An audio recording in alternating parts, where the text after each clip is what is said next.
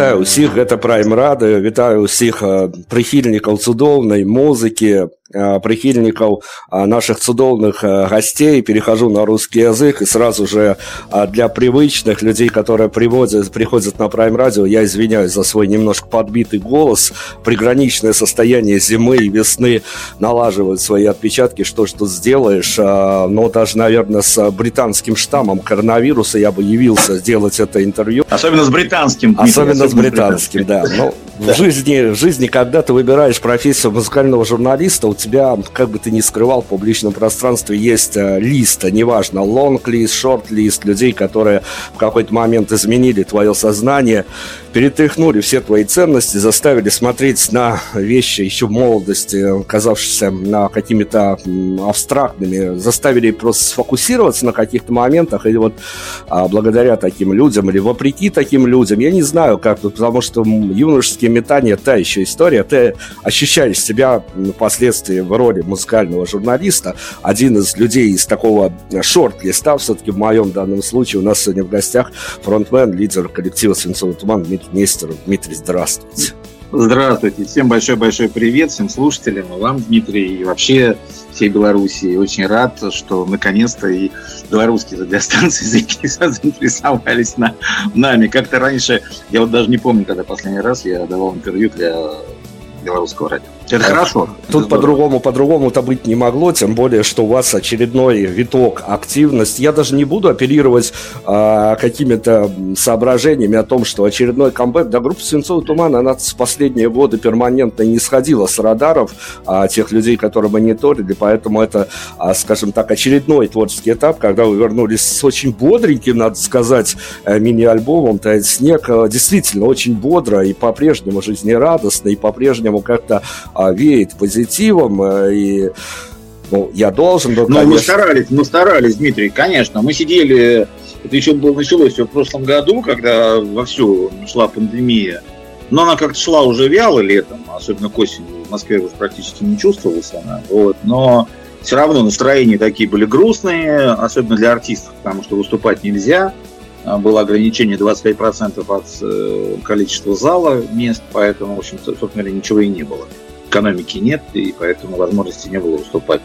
И вот я говорю своим друзьям, музыкантам, говорю, давайте, может, мы что-то, собственно говоря, пока все спят, мы какую-нибудь активность совершим, позитивную, в смысле создания какого-то позитивного настроения. И вот у нас осенью как раз родилась песня «Тает снег». Я сначала парням ее предложил, это Гриша и Саша Лапенковы, вот, э, которые в основном, в основном составе группы, и они как сначала ее не приняли, как-то считали ее очень слишком легковесной. Вот, а прошло полтора-два месяца, и я еще раз настойчиво говорю, давайте попробуем все-таки ее сделать, потому что она может быть и легковесная, но во всяком случае выражает точно абсолютно настроение, что хотелось бы, чтобы снег растаял. Вот мы как раз закончили запись а, под Новый год после Нового года. И вот выпустили сейчас в феврале. Вот эти вот самые братья Лапенковы, в отличие от группы «Свинцовый туман», они у нас в эфире, по крайней мере, несколько раз а, отмечались, скажем так, своим фолковым проектом, поэтому я, честно ну говоря... Да, у них, у, них, у них хороший проект, да, очень хороший. Такой честно говоря, меня в некий диссонанс сбросило, когда я увидел среди нынешнего состава группы «Свинцовый туман» этих самых братьев, но, с другой стороны, люди, они настолько профессиональные, что их вкусу и их а, качеству музыкальному можно доверять тут без вопросов. Да, ну, да, Дим, но мы еще знакомы лет 20, наверное, поэтому я всячески еще, когда у нас была первая активность группы «Свинцовый туман», когда у нас там и песня «Я знаю», выстрелила и все. Я уже музыкой тогда перестал заниматься, я занимался другими делами, а вот э, ребята приезжали в Москву, я всячески их поддерживал. В Екатеринбурге мы встречались, я как раз там был со всякими разными мероприятиями. Наш творческий союз, он вполне себе даже логичен. На самом деле они такие, они такие уральские британцы по, по духу. Они, правда, очень позитивные ребята и очень такие со своими акцентами, которые а, правильно расставляют какие-то точки, какие-то векторы, даже как спикеры, не говоря уже о том, что музыканты. Вот давайте а, о музыкантах, о спикерах поговорим. Слушайте, Дмитрий, ну вот а, та история, когда ты попал в музыкальную журналистику, в том числе и под гламурным, в хорошем смысле слова, на то время влиянием группы «Свинцовый туман», когда ты еще а, школьник, а тут такие модные ребята делают модную музыку, и а, какие-то у них есть свои рецепторы, которыми они заражают вот это вот юношеское поколение, и ты тоже вот понимаешь, что музыкантом тебе не суждено быть, значит, пойду на ту сторону баррикад, пойду в музыкальную журналистику. Вот я сюда пришел, и, надо сказать, самая большая проблема музыкального журналиста, который сосредоточился на интервьюировании, это глобальное разочарование практически во всех своих героях. А, то есть, по, когда ты врубаешь их треки в а, походный гаджет, неважно, в домашней обстановке, у тебя все складывается прям вот как надо, и ты разделяешь все ценности, где-то завидуешь тем образом, которые тебе создают, продают, дарят, но когда ты в реальной жизни уже сталкиваешься с музыкантами как спикерами, тебя, ну, как человека, понимающего, зачем ты пришел в эти медиаполя, все-таки накрывает неким несоответствием образов и несоответствием... Ну, диссонанс, диссонанс часто, часто бывает, Нет, я с тобой согласен. Да, поэтому я хочу, вас, я хочу вас спросить совета, как человек, который а, в сфере шоу-бизнеса, русского специфического шоу-бизнеса повидал практически все в разные времена и в разных состояниях. А, это вот точно, это давайте, точно, давайте совет публике дадим. Скажите, пожалуйста, ну ладно, мы а, люди циничные, музыкальные журналисты, и не только музыкальные журналисты, вообще циничные существа, но мальчики, девчонки, которые вот э, со своих каких-то позиций в вплевываются в эту музыкальную индустрию, ищут себе каких-то не то что лидеров мнений, а скорее людей, которые заполнят их какие-то пустоты, дадут им ответы на вопросы. А какова должна быть степень доверия к музыкантам от публики? То есть, ну, все-таки где-то... Никак, ну... никак, никак, никакой. Знаете, я могу сказать, что один как мудрый человек мне сказал, что когда-то в юности, что самый большой подарок в жизни, самое большое разочарование в жизни – это люди. Ну вот, поэтому не бывает э, плохих, э, хороших, э, там, условно, национальностей, профессий, еще. Бывают плохие, хорошие люди. И вот, собственно говоря, среди музыкантов, а, так как это люди тщеславные, так как эти люди хотят внимания и прочих всяких вещей, то, в принципе, скорее всего, там развиваются очень эгоистичные качества, которые не позволяют им быть ну, светилами какими-то и прожекторами, которые освещают путь куда-то. Все надо доходить своими мозгами. У меня, например, не очень получилась жизнь в этом, в этом супе, который там сварился у нас, да, в нашем эстрадном и рок, и поп, и непонятно каком мире. Потому что как раз э, вот этот вот, э, то есть мне было смешно очень. Я над этим нарциссизмом просто ржал постоянно с юности. И э, понимание у меня очень редко когда находилось с кем-то не будет музыкантов. Но, тем не менее, сейчас э, я почему спрашиваю? Раньше-то ладно, я бы этим вопросом не задавался, потому что существовала индустрия и существовали лейблы, которые... Единственная задача которых была, ну, понятно, продать артиста, это дело такое, организовать ему туры и хорошие сборы от пластинки. Такие еще были, такие еще... Все-таки некоторые музыканты умудрялись зарабатывать на носителях. А, но, тем не менее, mm-hmm. главной задачей лейбла было э, создать позиционирование музыканта, именно вот Конечно, да. дистанцирование от публики, чтобы он смотрелся а, каким-то таким выдергиванием человека из привычной ему парадигмы обычного обывателя, то есть чтобы ты не мог достучаться, будь ты поклонником, достучаться до артиста ну, непосредственно. тайна должна была быть какая-то всегда, да, Дим, да, конечно. конечно. Сейчас соцсети, да. Сейчас соцсети, и, к сожалению, лейблы свою, ну, сейчас и лейблы существуют, но они как-то трансформировались скорее в пиар-агентство, причем не очень хорошего качества. Тем не менее, ну хорошо, если нет доверия к музыкантам вот на каком-то таком ментальном уровне, то расскажите, где... Я, я же за публику топлю, мне надо за публику потопить, чтобы... А за публику, а за публику это искренность и самовыражение музыканта в том, что он ему преподносит. Это как бы, знаете, у нас такой был лозунг в свое время экологически чистая музыка, да, вот это называлось как раз Индия движение все московское тогда, да, которое мы там двигали как могли, как группа, и у нас было сообщество 2000% живой энергии. И вот у нас был лозунг, это экологически чистая музыка. Это как раз, помимо того, что тогда была борьба с нашей стороны с фонограммой, то есть мы призывали ходить на концерты и слушать только живое исполнение. Помимо всего прочего, это искренность и максимальная открытость в исполнении на сцене. То, что ты вот думаешь внутри, вот то оно и есть, условно. Так оно и должно быть. А если ты лепишь поделку для продажи, ну тогда у тебя какие-то не очень честные взаимоотношения со слушателем. Хотя иногда можно понять артистов, особенно вот современных, тиктокеров, всех остальных, они же на потребу публики однодневные, поэтому им надо выбрасывать продукт, который нравится зрителю в данный момент, вот слушателю. Вот, собственно говоря, вот такая получается взаимная обманка. Потому что слушатель не хочет заставлять себя слушать что-то новое и не хочет э, задумываться, ему бы побыстрее бы проглотить это и побежать дальше в информационном потоке. А э, музыкант подстраивается под это, под все. Вот они друг дружку обманывают. В этом вальсе и танцуют. Есть такая ситуация, вальс какой-то, ну, как минимум странный получается, действительно. Хорошо, ну, но такое, я... Это само, самообман. Да. Ну, ну, от общего к частному, давайте я вас спрошу.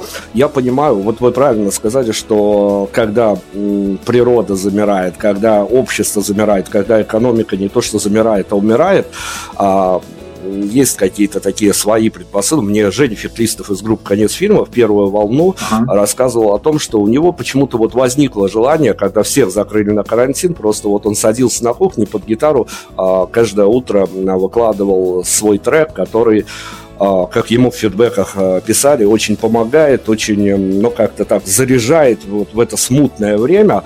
А, у вас примерно те же, как вы сказали, предпосылки были, чтобы записать свой мини-альбом, да, чтобы... Да, все ну, это действительно какое-то миссии...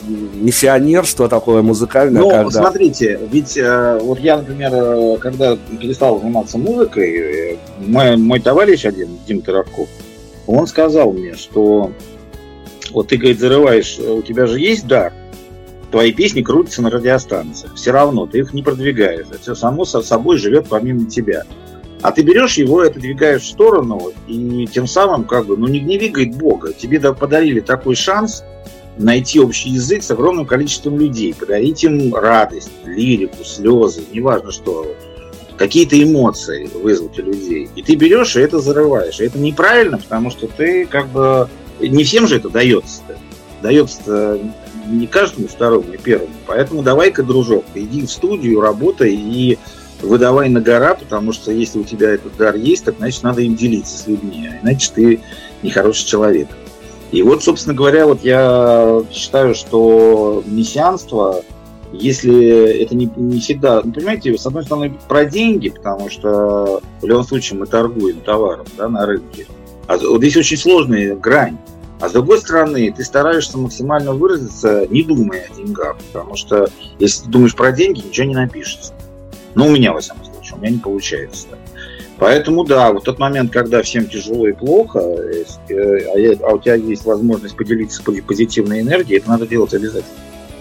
Хорошо, но давайте тогда глобально зайдем на эту тему, потому что есть у меня инсайт, с которого я могу заехать буквально. А как раз-таки 9 мая прошлого года у нас в эфире был человек тоже близкий очень вам по духу и по мировоззрению, Леонид Бурлаков. И вот он в момент этого всего взрыва первой волны пандемии сказал очень странную фразу. Ну, от Леонида, в общем-то, странных фраз не, не устаешь слушаться. Он, он, он, он парадоксальный человек. Да.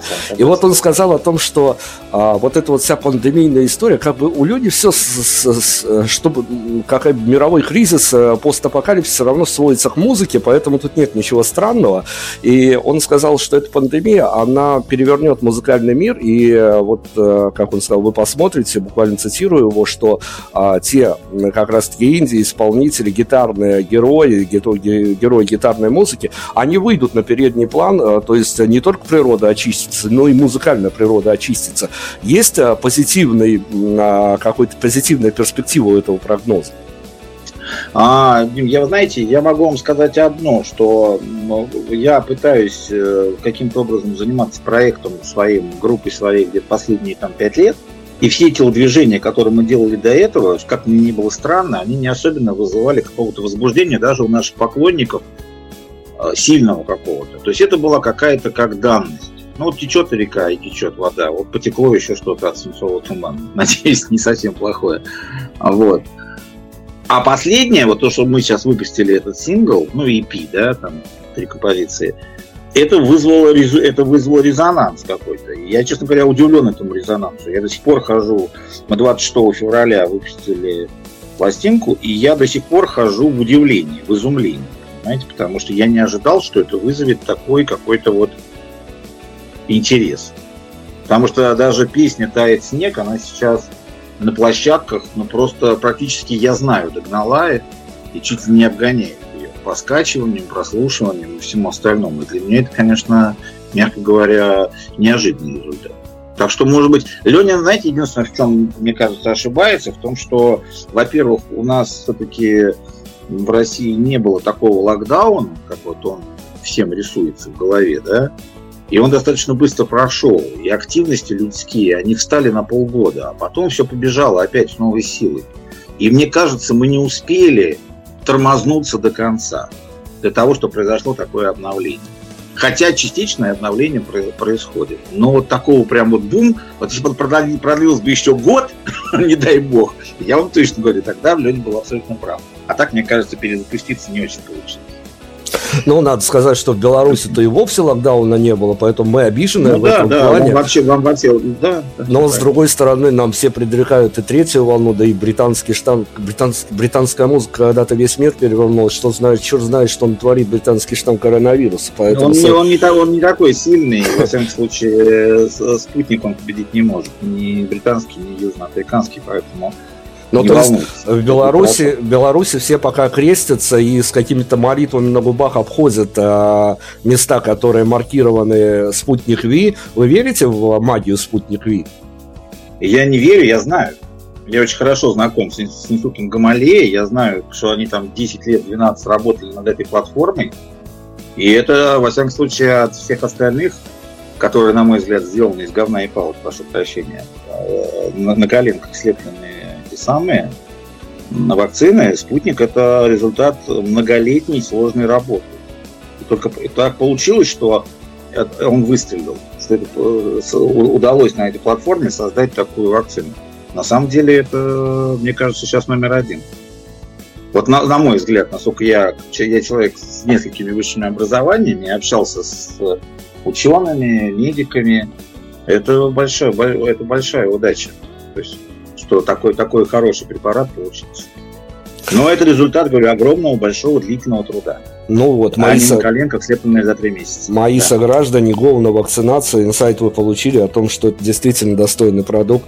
А, Дмитрий, хорошо, давайте я с вами поговорю все-таки о, о сакральности. Я же не могу, меня просто ни ваши поклонники, ни мои не, не поймут, если Спасибо. я с вами эту тему не затрону. И оказаться в заложниках а, у группы «Свинцовый туман» достаточно просто, даже в 2021 году, потому что есть знаковая композиция «Я знаю», и э, как бы, как бы она... Вы сами когда-то ее наградили эпитетами о том, что она вам изначально как-то не совсем нравилась из-за своей... Вообще не нравилась. Да, из-за своей какой-то из-за своей какой-то идеологической составляющей, но тем не менее. Я... Ну, слишком, слишком, слишком комсомольская она мне казалась, слишком жизнерадостная. Вернее, как, я написал это, это же была рыба, написанная на пианино, прям вот спетая одночасно. Я знаю, придет тот день, я знаю, она выражала максимально чисто то настроение, с которым я писал песню. Но мне казалось уж очень, что это было выражение уж очень такое прям топорное. Мы же тогда болели, нам не нравилось все комсомольские песни и все прочее, понимаете, поэтому мне она казалась слишком уж жизнерадостной, а, в стиле позднего Советского Союза. Но она получилась э, со своей магией, со своим бэкграундом. И вот все равно люди, которые а, приходят к вам в 2021 году, ранее приходили в последние года, это все равно публика достаточно рефлексирующая и по прошлому, и, в общем ненавидящая Конечно, на самом да. деле настоящее и то, что происходит. И послушав даже ваш новый маленький альбом, все равно ты возвращаешься к композиции «Я знаю», потому что ну, это просто неразделимое понятие. И я себя сам сколько раз ловил, когда... Это, конечно, тоже ужасное состояние, когда ты а, композицию из 90-х частенько на радио натыкаешься и понимаешь, что с музыкой что-то не то, потому что есть композиции, которые переживают Ну, она, акту... она актуальна, да, она актуальна, я тоже поражаюсь.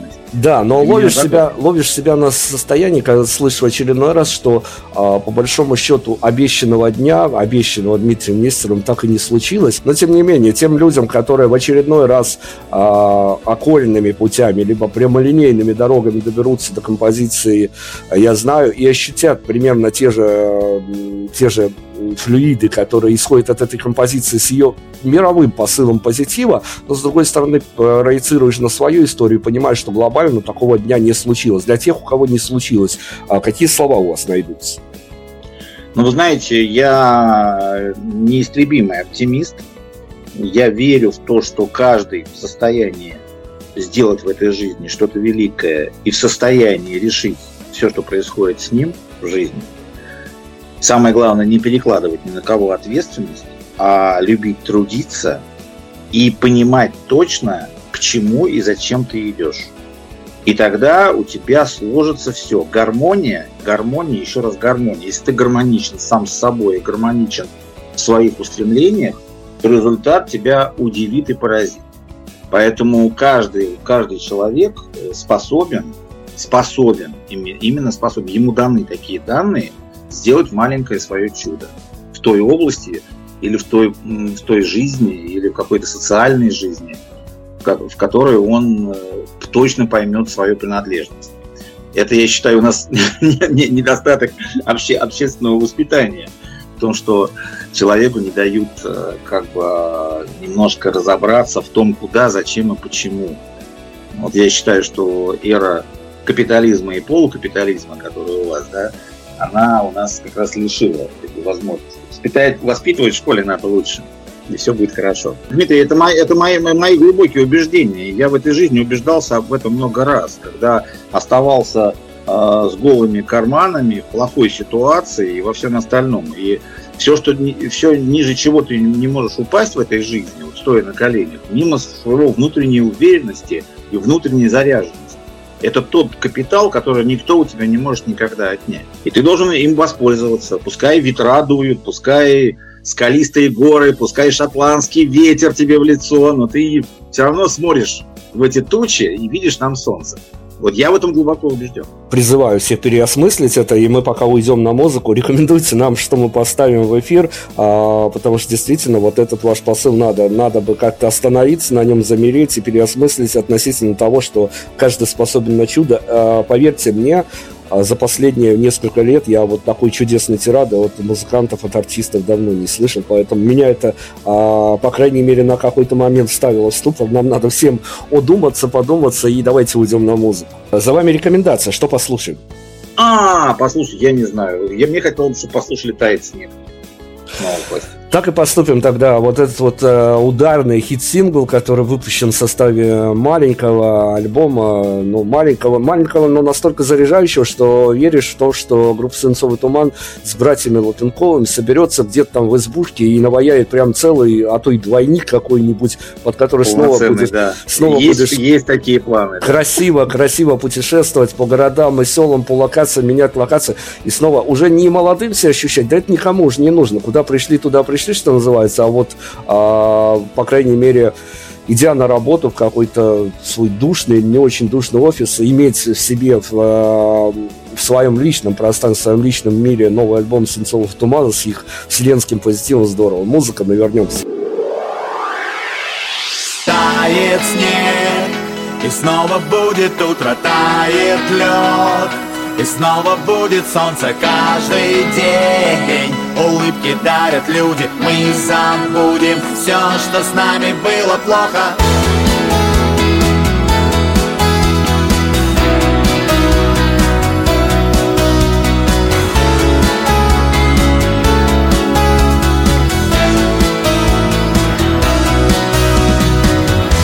Прости, коль могут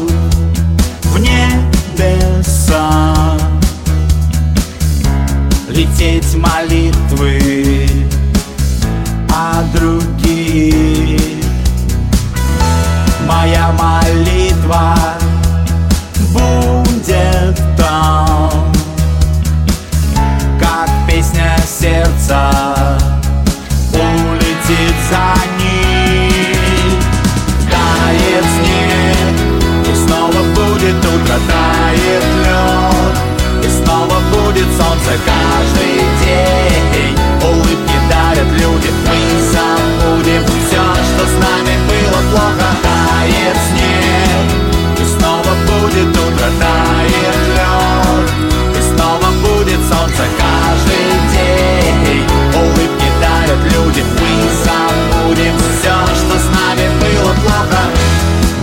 о счастье.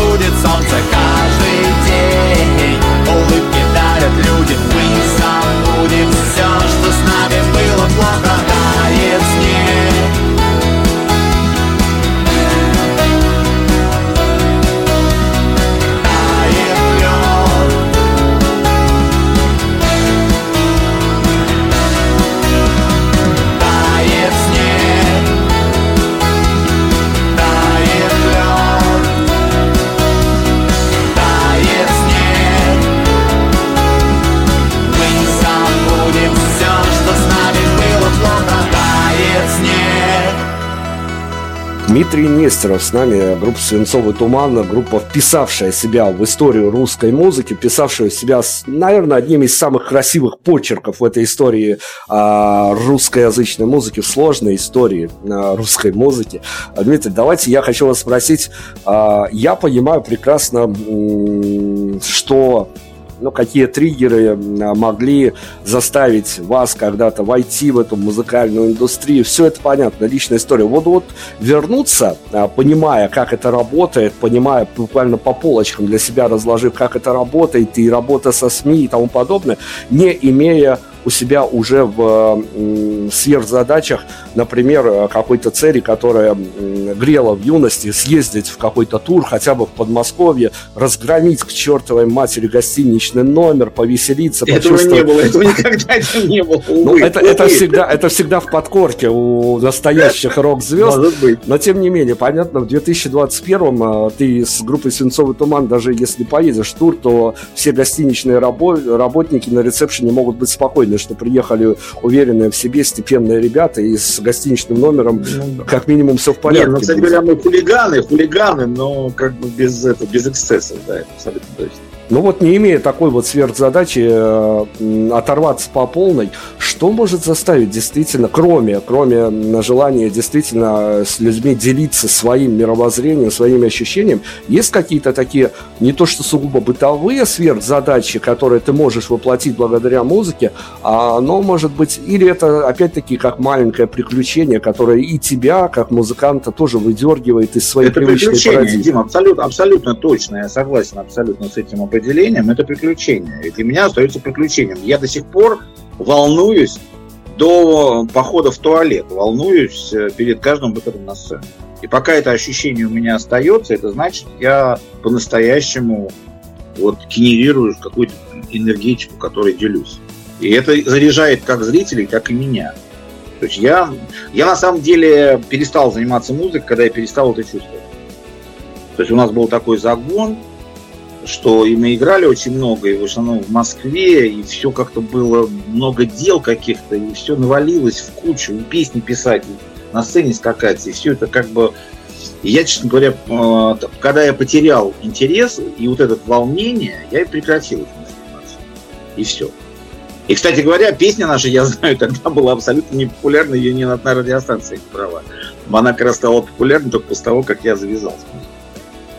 Но смотрите, Дмитрий, приключения не всегда обещает, конечно, как, ну, про хэппи тут только мечтать приходится, но даже дороги хорошие к этому хэппи не всегда обещает. Я сам помню свое состояние 2015 года, когда выпустили вы альбом «Я снова свой», и я прям вот очень-очень сильно тогда расстроился, потому что «Свинцовый туман» всегда где-то находилась в фейворит-листах, и тут я получаю альбом. Другое дело, что когда ты плохо знаешь мат-часть, и когда ты апеллируешь только тем, что на тебя накатывает, не разбираясь, откуда ноги растут в этой истории и тому подобное, ты действительно расстраиваешься. Потом ты понимаешь, что у автора были причины записать этот материал, выпустить его, но это не мое частное ну мнение. Да, я... Я же писал его один. Да, да, вот поэтому группы, я хочу... С, я... с программистами фактически, понимаешь? С программистами с редкими включениями там живых музыкантов, сессионных, каждую песню отдельного, другого, третьего, пятого. И это была такая работа очень, ну, мягко говоря, хаотичная абсолютно. Я с тобой согласен, согласен абсолютно, Митя, согласен, что она была, ну, там, скажем так, было бы неплохо переписать 80% э, материала и сделать нормальный, хороший материал в духе свинцового тумана. Такой эскизный наброс. Я согласен. Ну вот э, как раз-таки об этом самом приключенческом моменте, когда ты э, выходишь с новой работой своей, неважно, называешь ты это камбэком или еще как-то, или кто-то там, журналисты, эти жулики назовут ну, это камбэком. Да. А, но когда ты сталкиваешься с непониманием аудитории, чем тебя в этот момент накрывает? Ну, я привык э, к степ-бай-степ.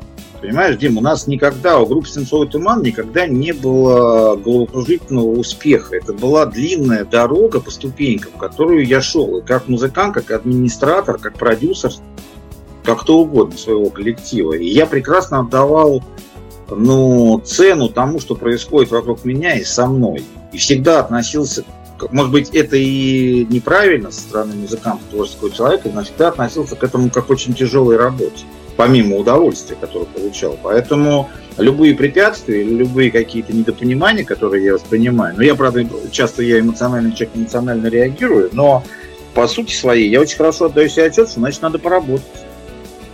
Значит, надо поработать, значит, надо что-то сделать. То есть я или я перестаю это вообще делать, или я бьюсь до последнего.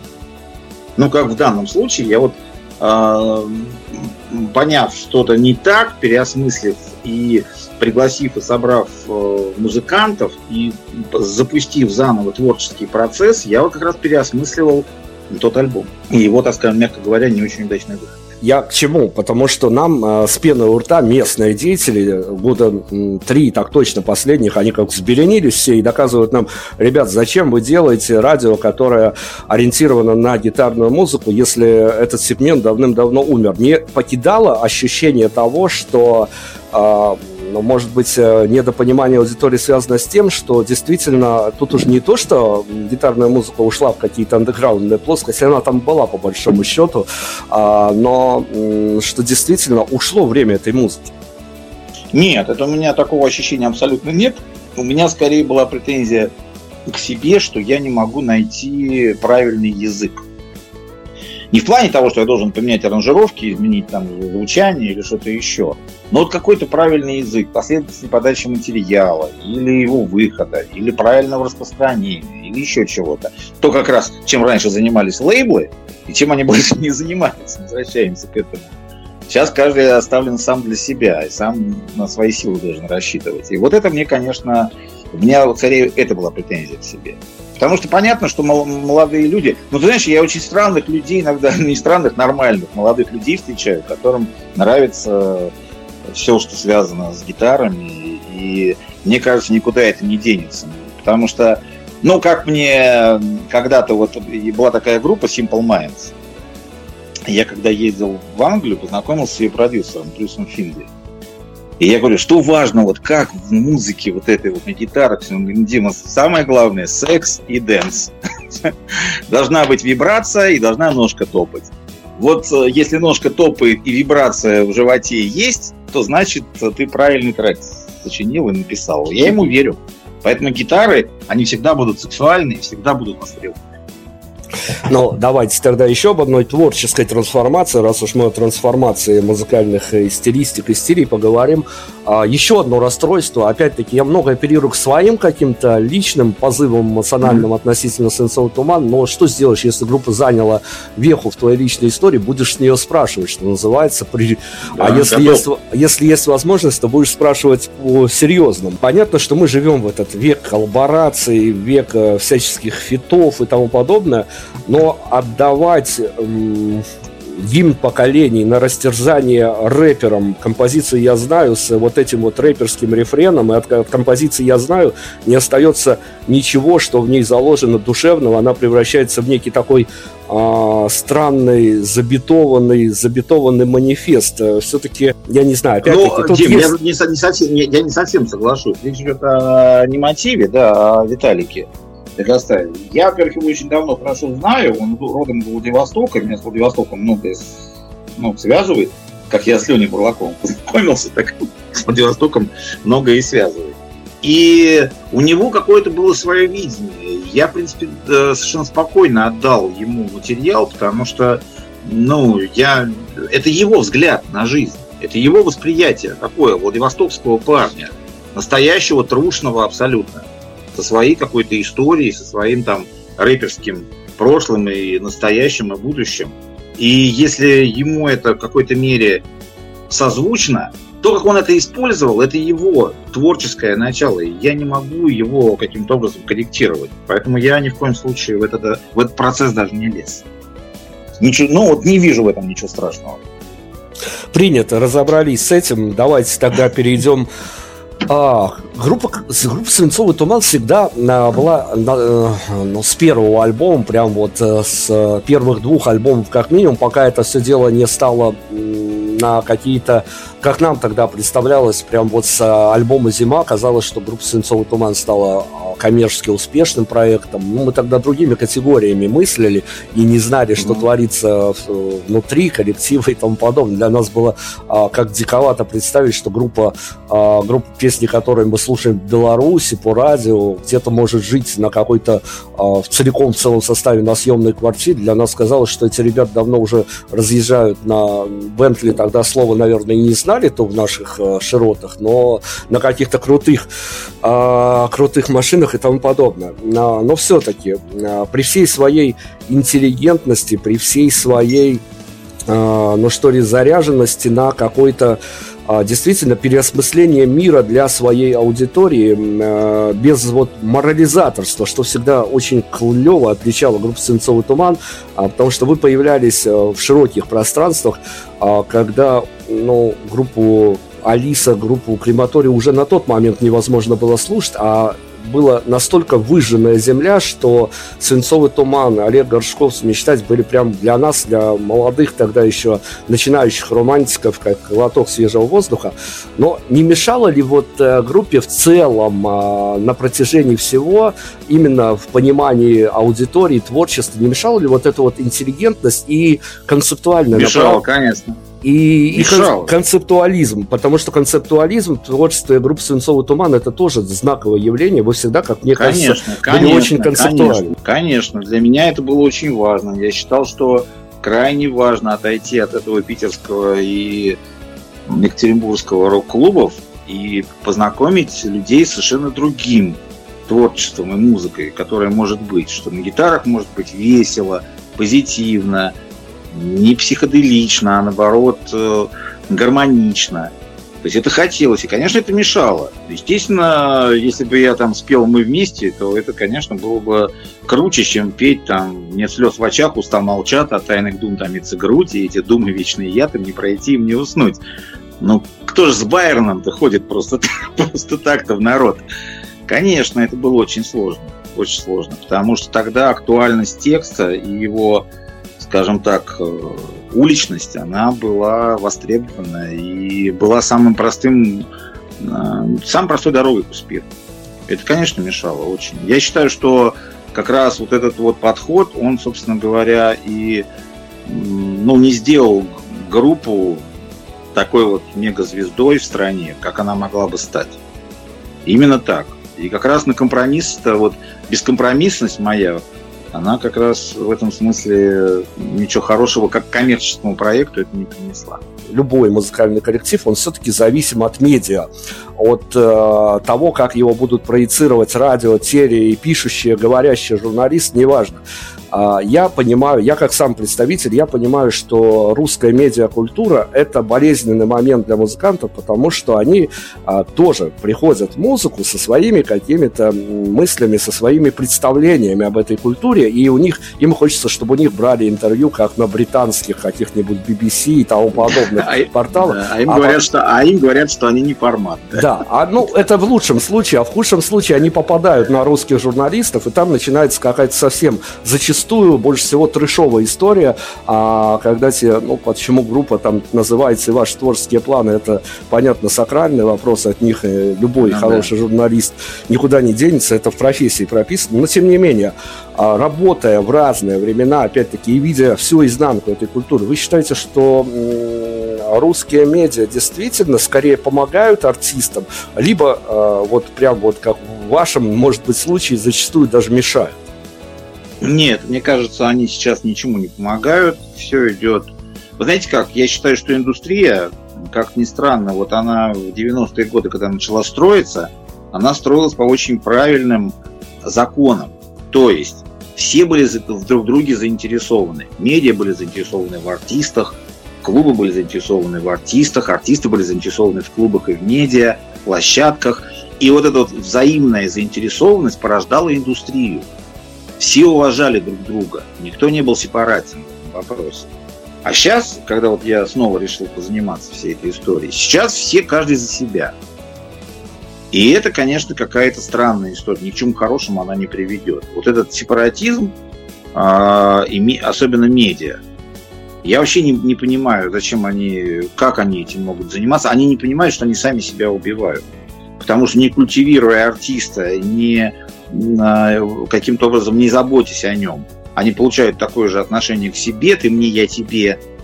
И в результате на выходе это ничему хорошему не приведет. И, кстати говоря, Леня Бурлаков, когда он говорил о том, что должно что-то произойти, я думаю, что он имел в виду не только то, что гитара, гитара опять выйдет на первый план, а то, что поменяется внутри индустрии, изменится правила, вернуться к тем первоначальным настройкам, которые были в 90-х. Потому что я не понимаю, как сейчас артисты вообще стартуют. Ну, хорошо, если там стрельнул у тебя один трек, но это один трек у тебя стрельнет где-то в соцсетях. А как тебя же должны продвигать, как артиста должен свою, все творчество свое преподнести. А все остальное не нужно. Вот он по твой трек прожил две недели, иди гуляй, Вася. Пока опять не повезет. Но вот это ужас, это катастрофа. Но есть еще одна катастрофическая история. Я не называю имен, просто меня самого шокировало, как журналиста, вся эта история, когда я узнал, что даже, ну ладно бы, так скажем, проекты, которые рассчитаны а, на какую-то хайповую аудиторию, им все простительно, но когда я узнал, что некоторые группы, а, формат даже нашего радио, которые вроде бы казались внятные, адекватные ребята, в пику времени прям нанимают на зарплату себе троллей и хейтеров, которые должны приходить и под любым... Ну, это ужасно. Это под ужасно. любым постом про- просто, просто разжигать штатные тролли. Это Но уже... они, они, они к этому относятся как к инструменту. То есть они не понимают безнравственности всей своей позиции. А не бывает такого, что ты вот здесь вот нравственный, а здесь безнравственный. У нас ну, это мы сейчас, Дмитрий, зайдем с вами очень глубоко. Просто вот я почему old school? Потому что у меня одна система координат добра и зла. Она у меня, вот меня так воспитали родители, школа и книжки.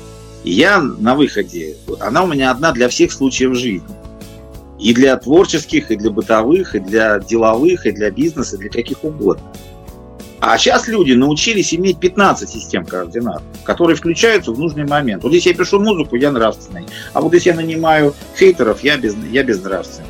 Ничего, это нормально, потому что там такие правила игры. Я с этим соглашаюсь. Но это катастрофа. Для меня это неприемлемо, и это ужасно. Я с вами согласен.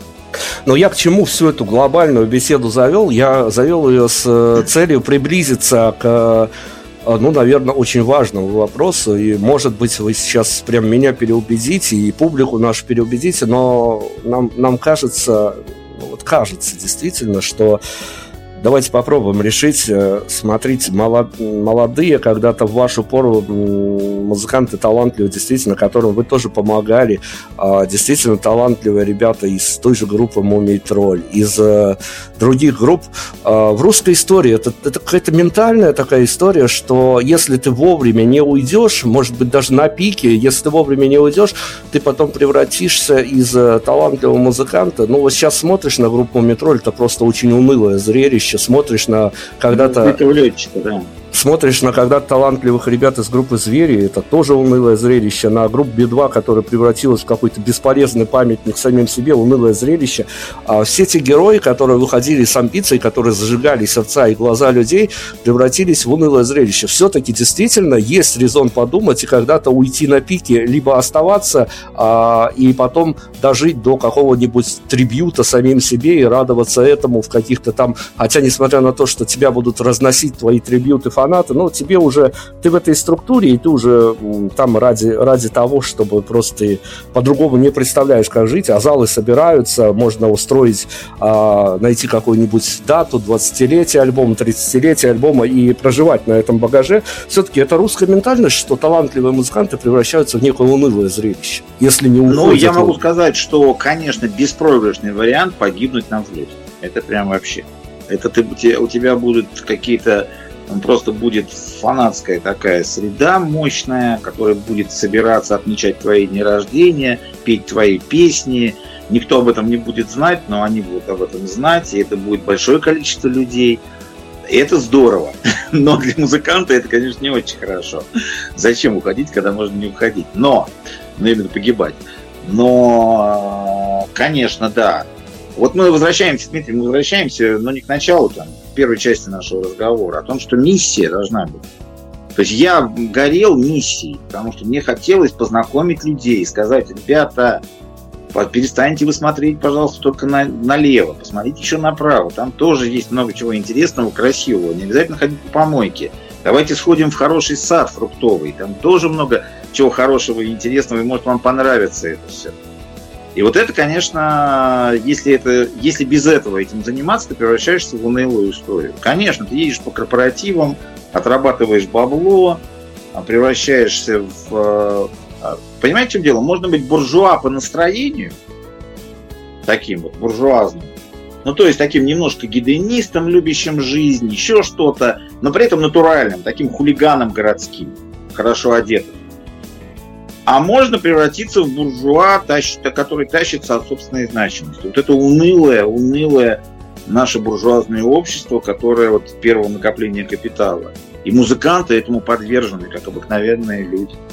И это, и это печально. Но ничего не мешает э, ребятам пойти в душ, помыться, взбодриться, побегать, попрыгать и сделать что-то так и по- по-другому. А у них это все осталось внутри. Они просто это завалили какими-то повседневными желаниями.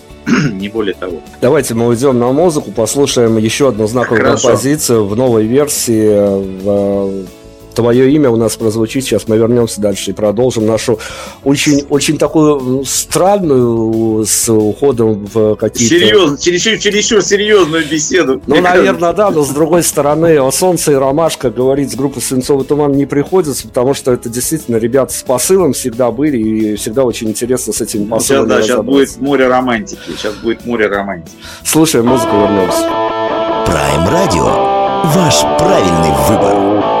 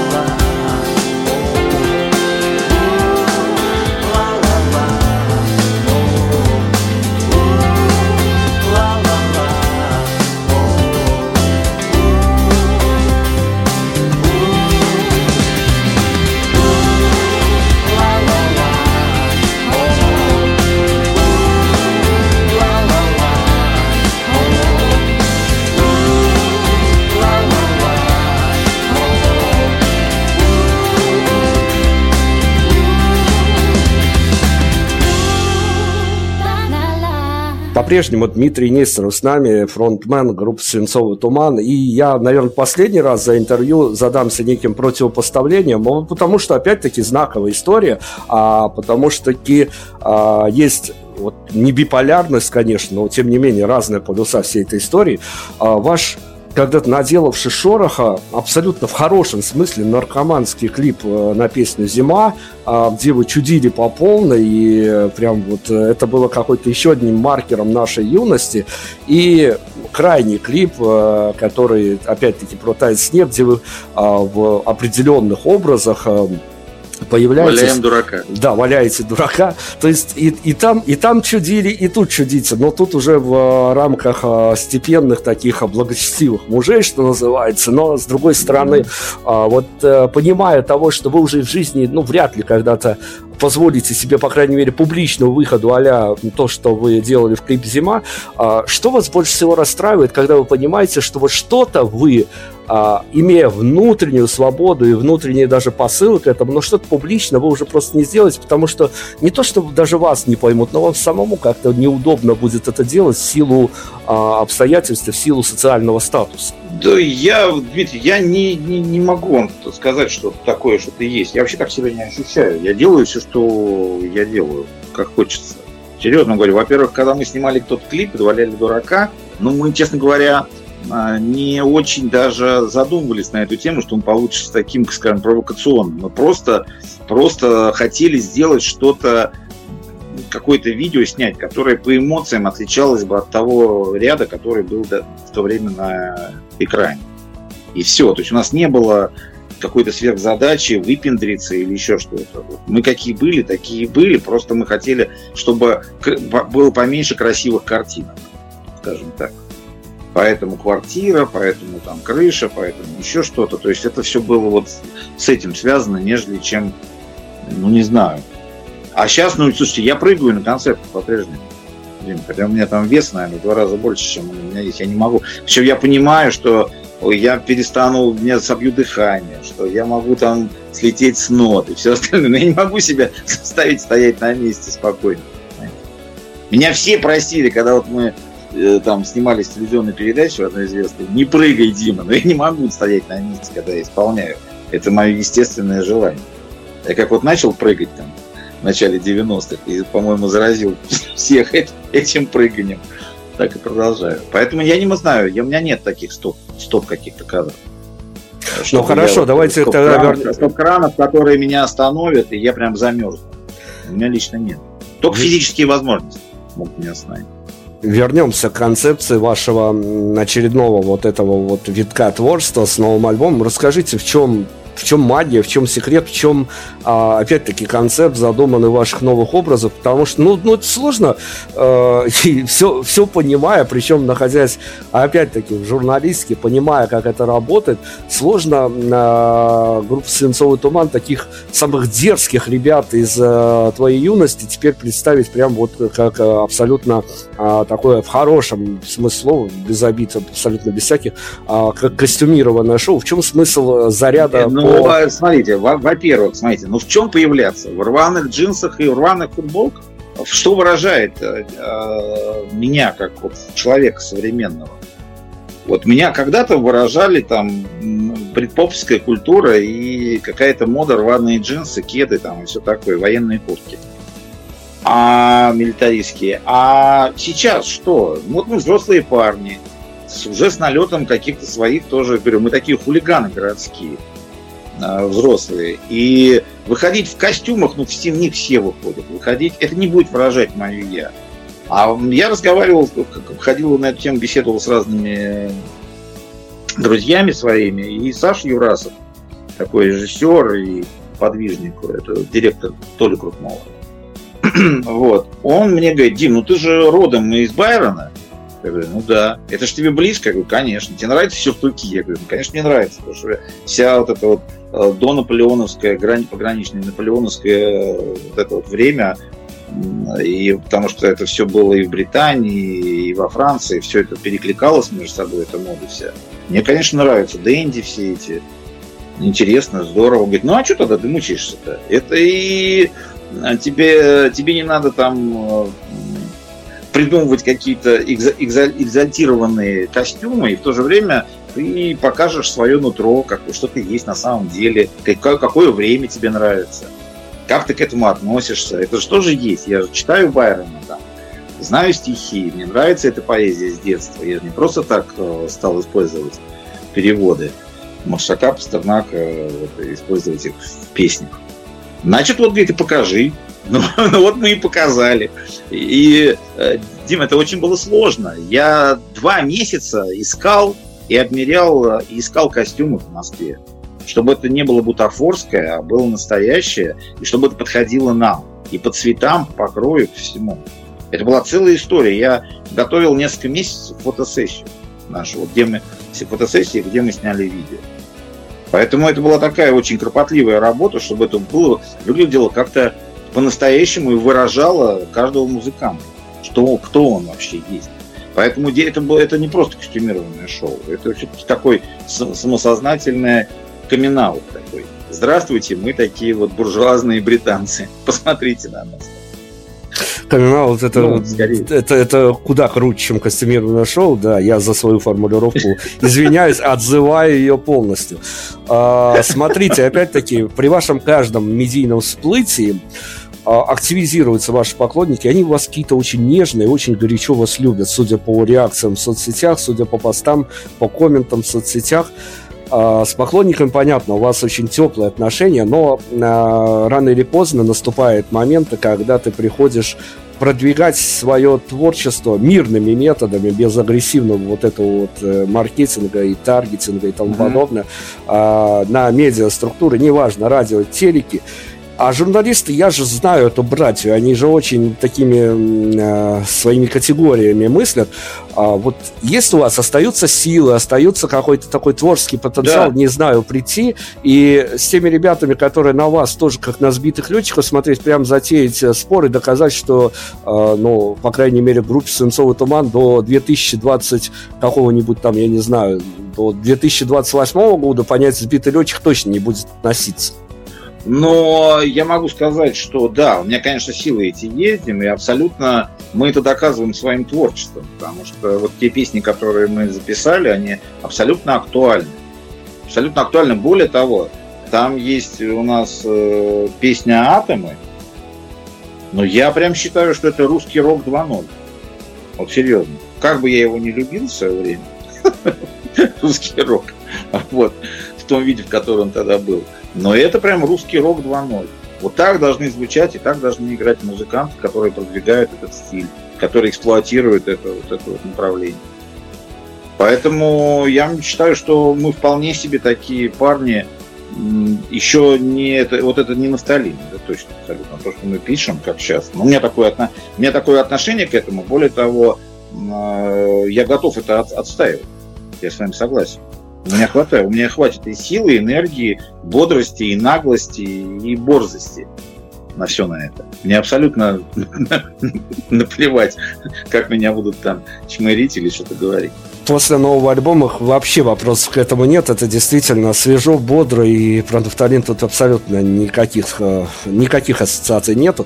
Я хочу с вами о живых выступлениях ваших поговорить, потому что, ну, всегда вы а, появляетесь на публике. Для вас, как э, для человека, понятно, что там вот есть дистанция между сценой и между теми людьми, которые приходят на ваши концерты, mm-hmm. но для вас как-то по-человечески, я не знаю, даже не с позиции артиста, а с позиции человека, с позиции вот этого энергообмена Ладно, а стала когда-то понятна разница между той публикой, и э, вы для себя, может, ее в какую-то формулу вложили, вот эту вот разницу между той публикой, которая раньше приходила к вам, и которая теперь приходит, потому что, ну, рефлексирующих там тоже хватает, но, с другой стороны, э, ну, наверное, ну, не знаю, ведь, наверное, есть какой-то, есть какая-то живая разница, когда ты играл концерты в другое время и играешь теперь, она в чем-то для вас выражается?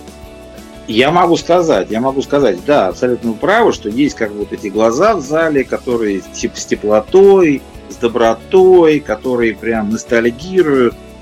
И вот ты их видишь сразу, они знают все песни, они прям, они не скачут, они сидят уже, попивают что-то, но это есть, и они отдают свою энергию. А люди более молодые, более энергичные, они скорее пританцовывают, чем скачут, как это было когда-то. Но я могу сказать одну такую вещь, что огромное значение имеет ту энергетику, которую ты закачиваешь в зал. И ты вот должен ее взять. У меня тогда это было такое некий, некое даже правило. К третьей песне все глаза должны быть на тебе.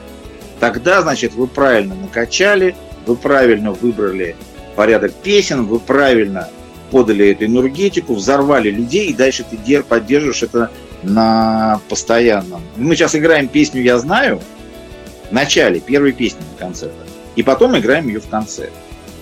Я это, кстати говоря, у Принца посмотрел на концерте.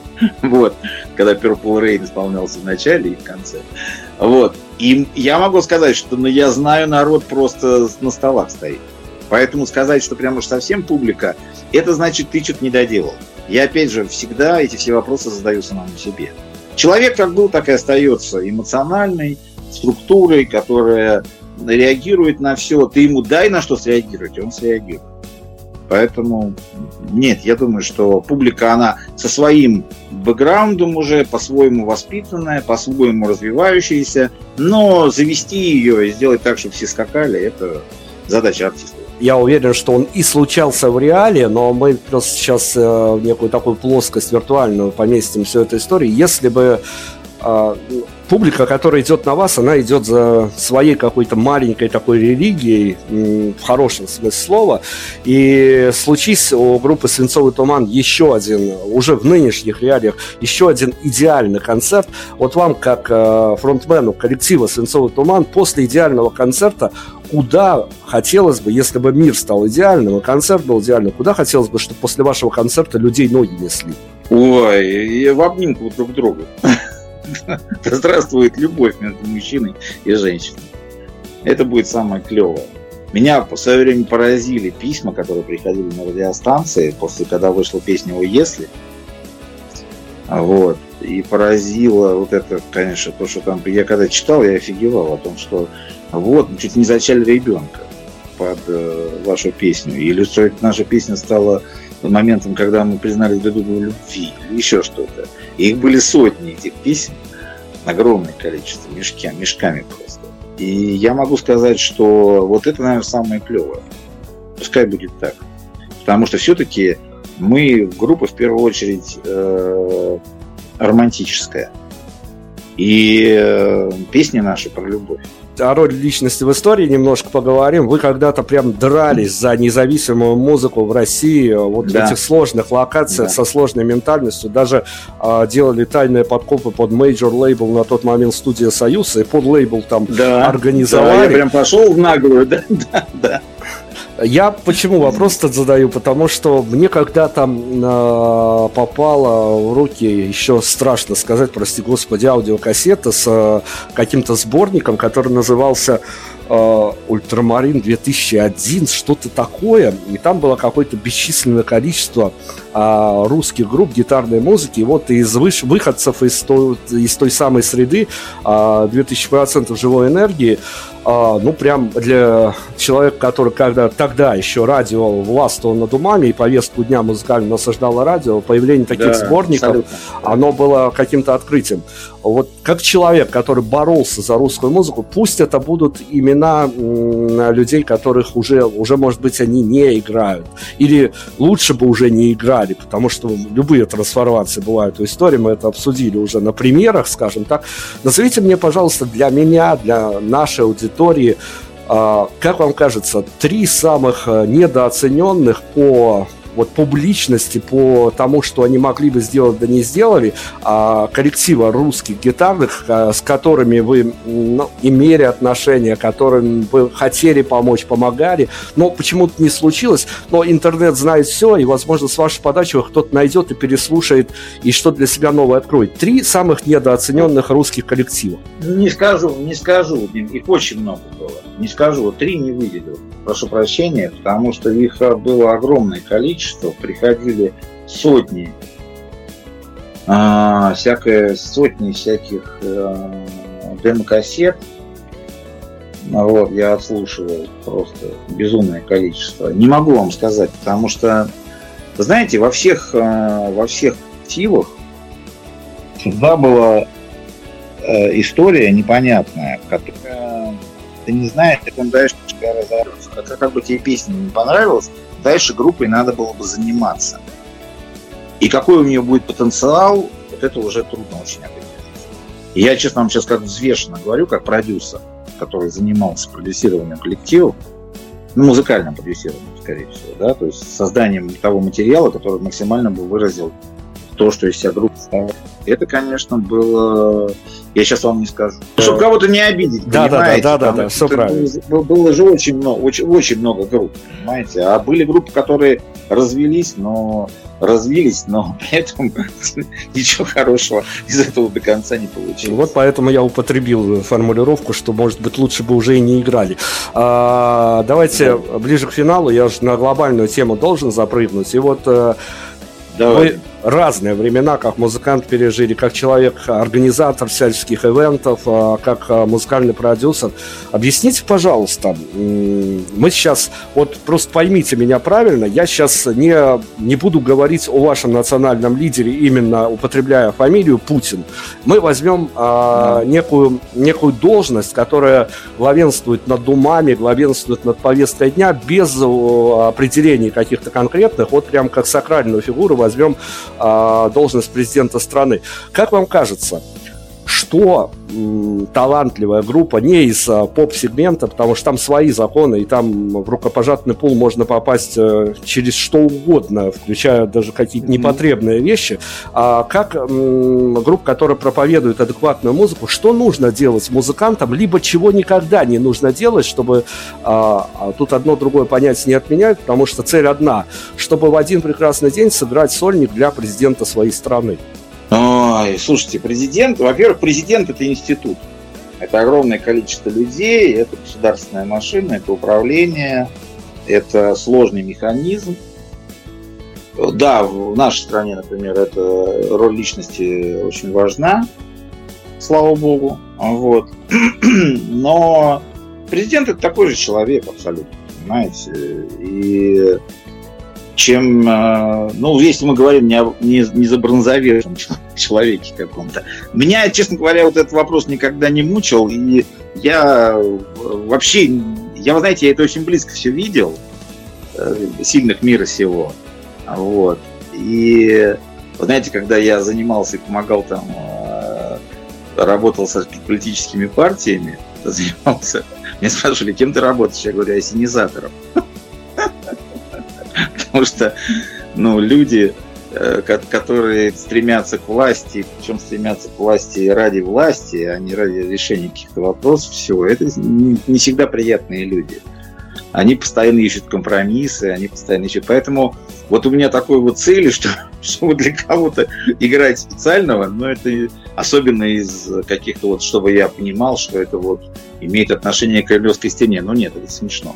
Для меня это смешно неинтересно, смешно. А потом, вы знаете, я считаю себя гражданином своей собственной страны и нашего государства совместного, союзного. Вот. И я считаю, что я и есть президент. То, что я делаю в этой жизни, то, что я привношу в общество, то, что я творю, я и есть президент. Я а перед самим собой играть даже не интересно.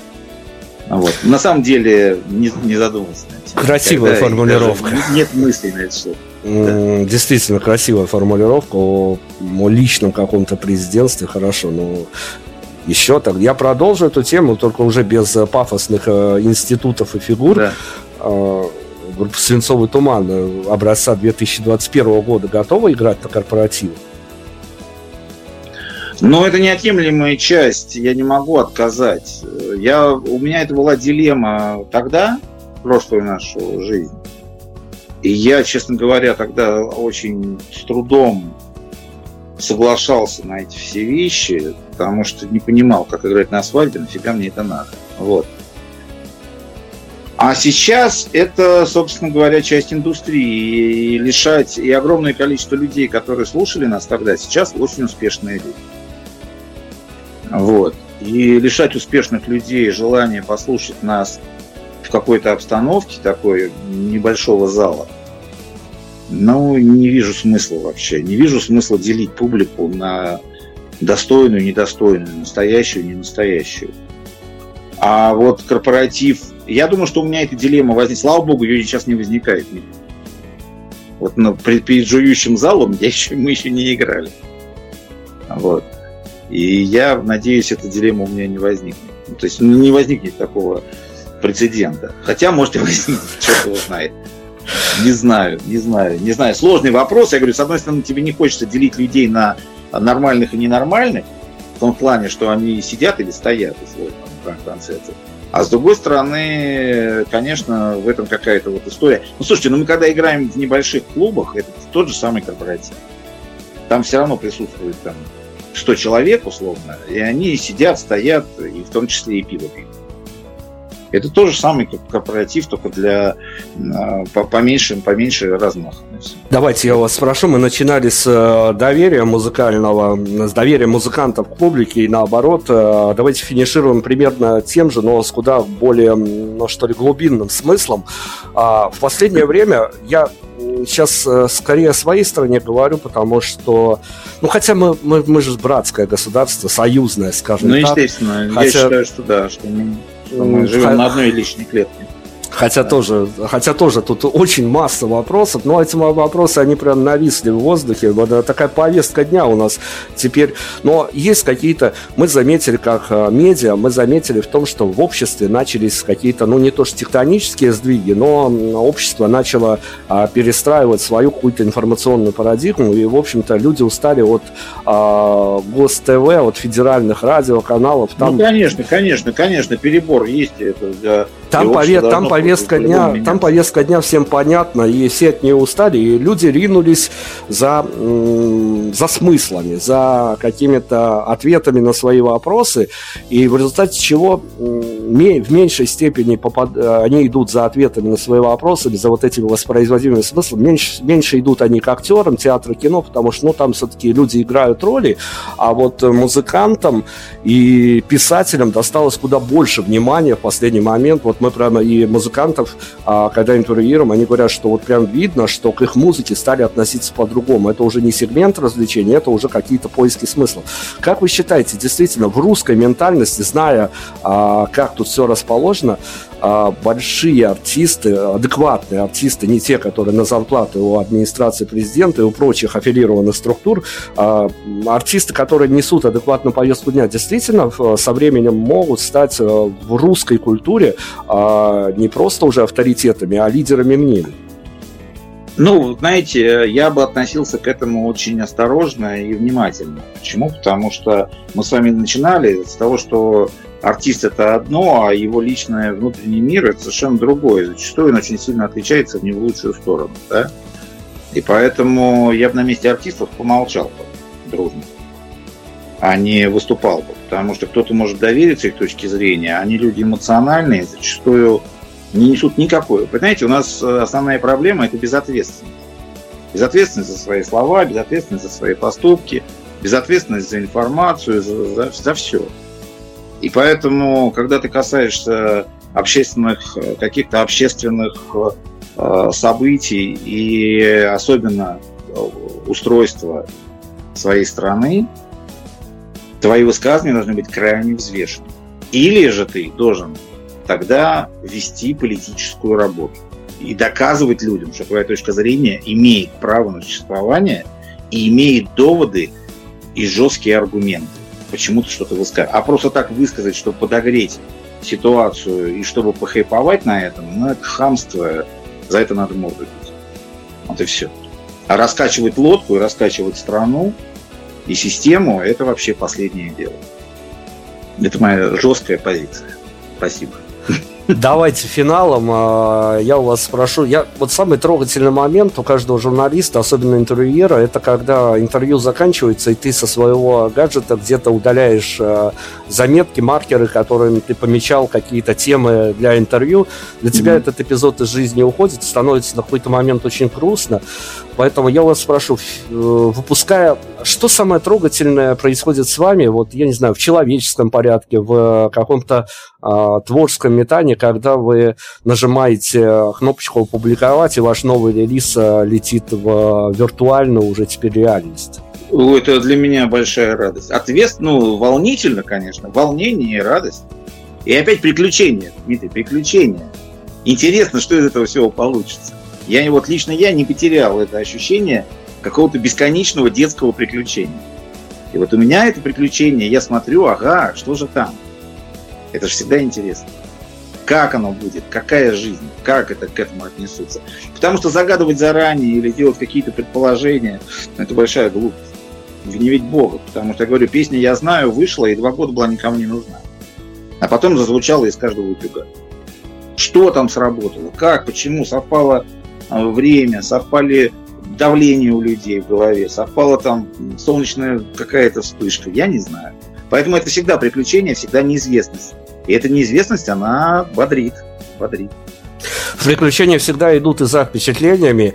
И если бы я вас спро... Да не то чтобы если, а я вас спрошу, а какая-то самая главная картинка, которая связана с тем, что в один прекрасный момент вы решили стать музыкантом, стали, а, остались в истории, но самая яркая пласти... э, картинка, которая преследует вас, может быть, вот на протяжении десятилетия, она в чем состоит? Вот прям какая локация вас накрыла, когда вы поняли, что вы артист, а со временем поняли, что вы еще и большой артист? Ну, я не понял, что я большой артист, честно скажу, до сих пор. Я обыкновенный артист, э, никаких там сногсшибательных высот не достигший. Ну, может быть, оставивший несколько песен. Вот.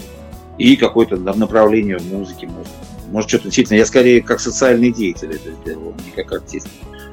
А впечатление, впечатление, ой, я не знаю, меня до сих пор будоражит, как я вспоминаю, как мы играли в Олимпийском или в Лужниках для большого количества людей. Тогда мне стало понятно, что это кому-то нужно, что это кому-то интересно. Вот. Мне, знаете, меня поражает, я вам про другое скажу. Когда ты едешь из Лондона в Эдинбург на поезде, то ты очень долго едешь по высокому, обрывистому, скалистому берегу, где там бушует э, Северное море, там что там у нас, и ветер, тучи, и проглядывает солнце, и все такое – и когда вот эту картинку я первый раз увидел, я понял, как я хочу это все донести до людей про эту холодную, но манящую романтику. Это меня вот до сих пор будоражит. То есть у меня стимулом творчества является вот такая вот картина холодной романтики. Может быть, самоцелью, но это опять-таки вопрос из прошлого, скажем так, но а, была ли когда-то мысль а, русский человек, играющий про британскую музыку, больной в хорошем смысле британской культурой, а, была ли когда-то такая самоцель, которая влаживалась в формулу? Вот сейчас на этой про британской музыке я заработаю денег и уеду в, жить в Англию. Нет, нет, нет. И буду скучать нет, по березкам. Нет, нет, ну что вы, нет, никогда. Во-первых, это в переводе Державина, Пастернака и Маршака. Все-таки вы должны понимать. Я же сам переводил, я специально брал очень хороших наших поэтов. И они все это выкладывали. Да? И они вкладывали... Это все-таки русский язык. И он несет на себе много смыслов, много значений, и это своя концепция изложения этой поэзии. Это во-первых. Во-вторых, э, все равно как ни крути, а мы музыканты это здешние, и мы все равно по-своему все это интерпретируем. У нас же даже с вами по-другому поется все. Почему, например, голос надо постоянно бороться с ним? Потому что мы с вами говорим вниз, а англичане все говорят «кто?», они говорят «вверх». И фразы музыкальные, э, голос слышен, любящий. Поэтому мы русские музыканты, э, любящие британскую поэзию, э, любящие стиль, этот, но при этом я мне вообще, вот знаете, я честно вам скажу, могу, могу сознаться, Дмитрий, хотите? Конечно, конечно, хотим, да. Вот, я когда заканчивался Советский Союз, не любил пельмени, лапти, квас и мечтал, думал, что за границей это самое лучшее, что может быть на белом свете. Потом я туда попал. Через несколько лет я стал обожать квас, пельмени и лапти. И считаю до сих пор, побывав во многих местах, пожив и посмотрев на все, что лучше, чем то место, где мы с вами живем, нет на белом свете. И поэтому никогда, ни за какие деньги я бы никуда не поехал, потому что для меня это даже, ну, я, я не знаю, это даже вот существование меня как биологического существа, вот я здесь, себя ощущать. А другие места мне не нужны. Ну, посмотреть, съездить только как турист.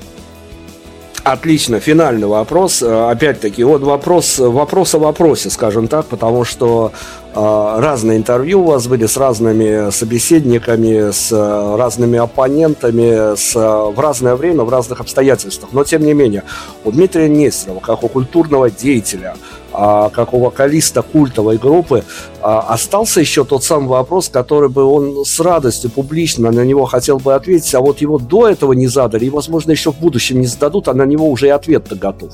Нет, я на эту тему не задумывался, но для меня неожиданность наша сегодняшняя беседа, она тумач такая серьезная, глубокая и неожиданно, с одной стороны, вот общо, и с другой стороны, очень конкретно. Мне это понравилось. Я считаю, что для меня вот эта наша с вами сегодняшняя беседа, она я получил от нее удовольствие. Спасибо вам большое.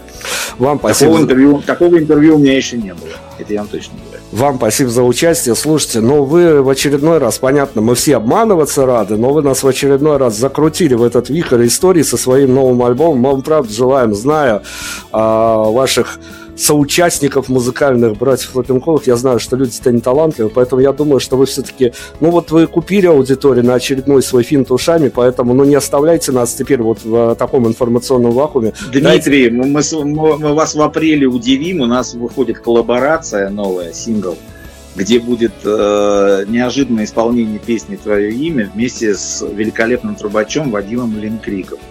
И вы услышите «Свинцовый туман» с абсолютно неожиданным. Здорово, что у вас есть э, вот этот вот запал, ни, никуда он не теряется. Будем ждать, и будем ждать от вас, конечно, лонгплей с э, концепцией, со всеми этими делами.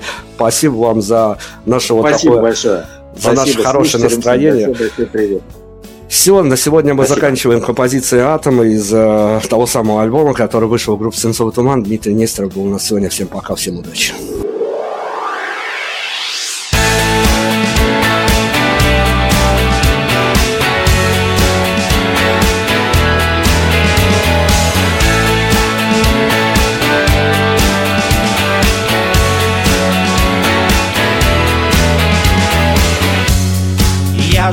Как будто на луне. Глупо засыпаю на ходу.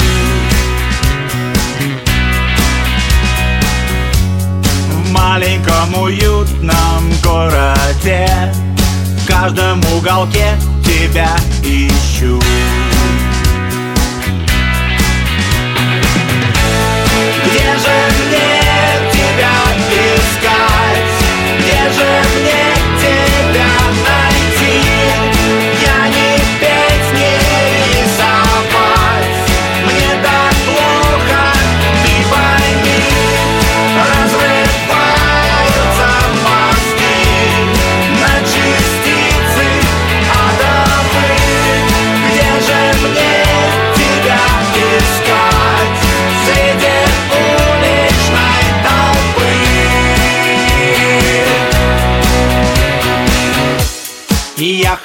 брожу, пинаю пыль Протираю башмаки до дыр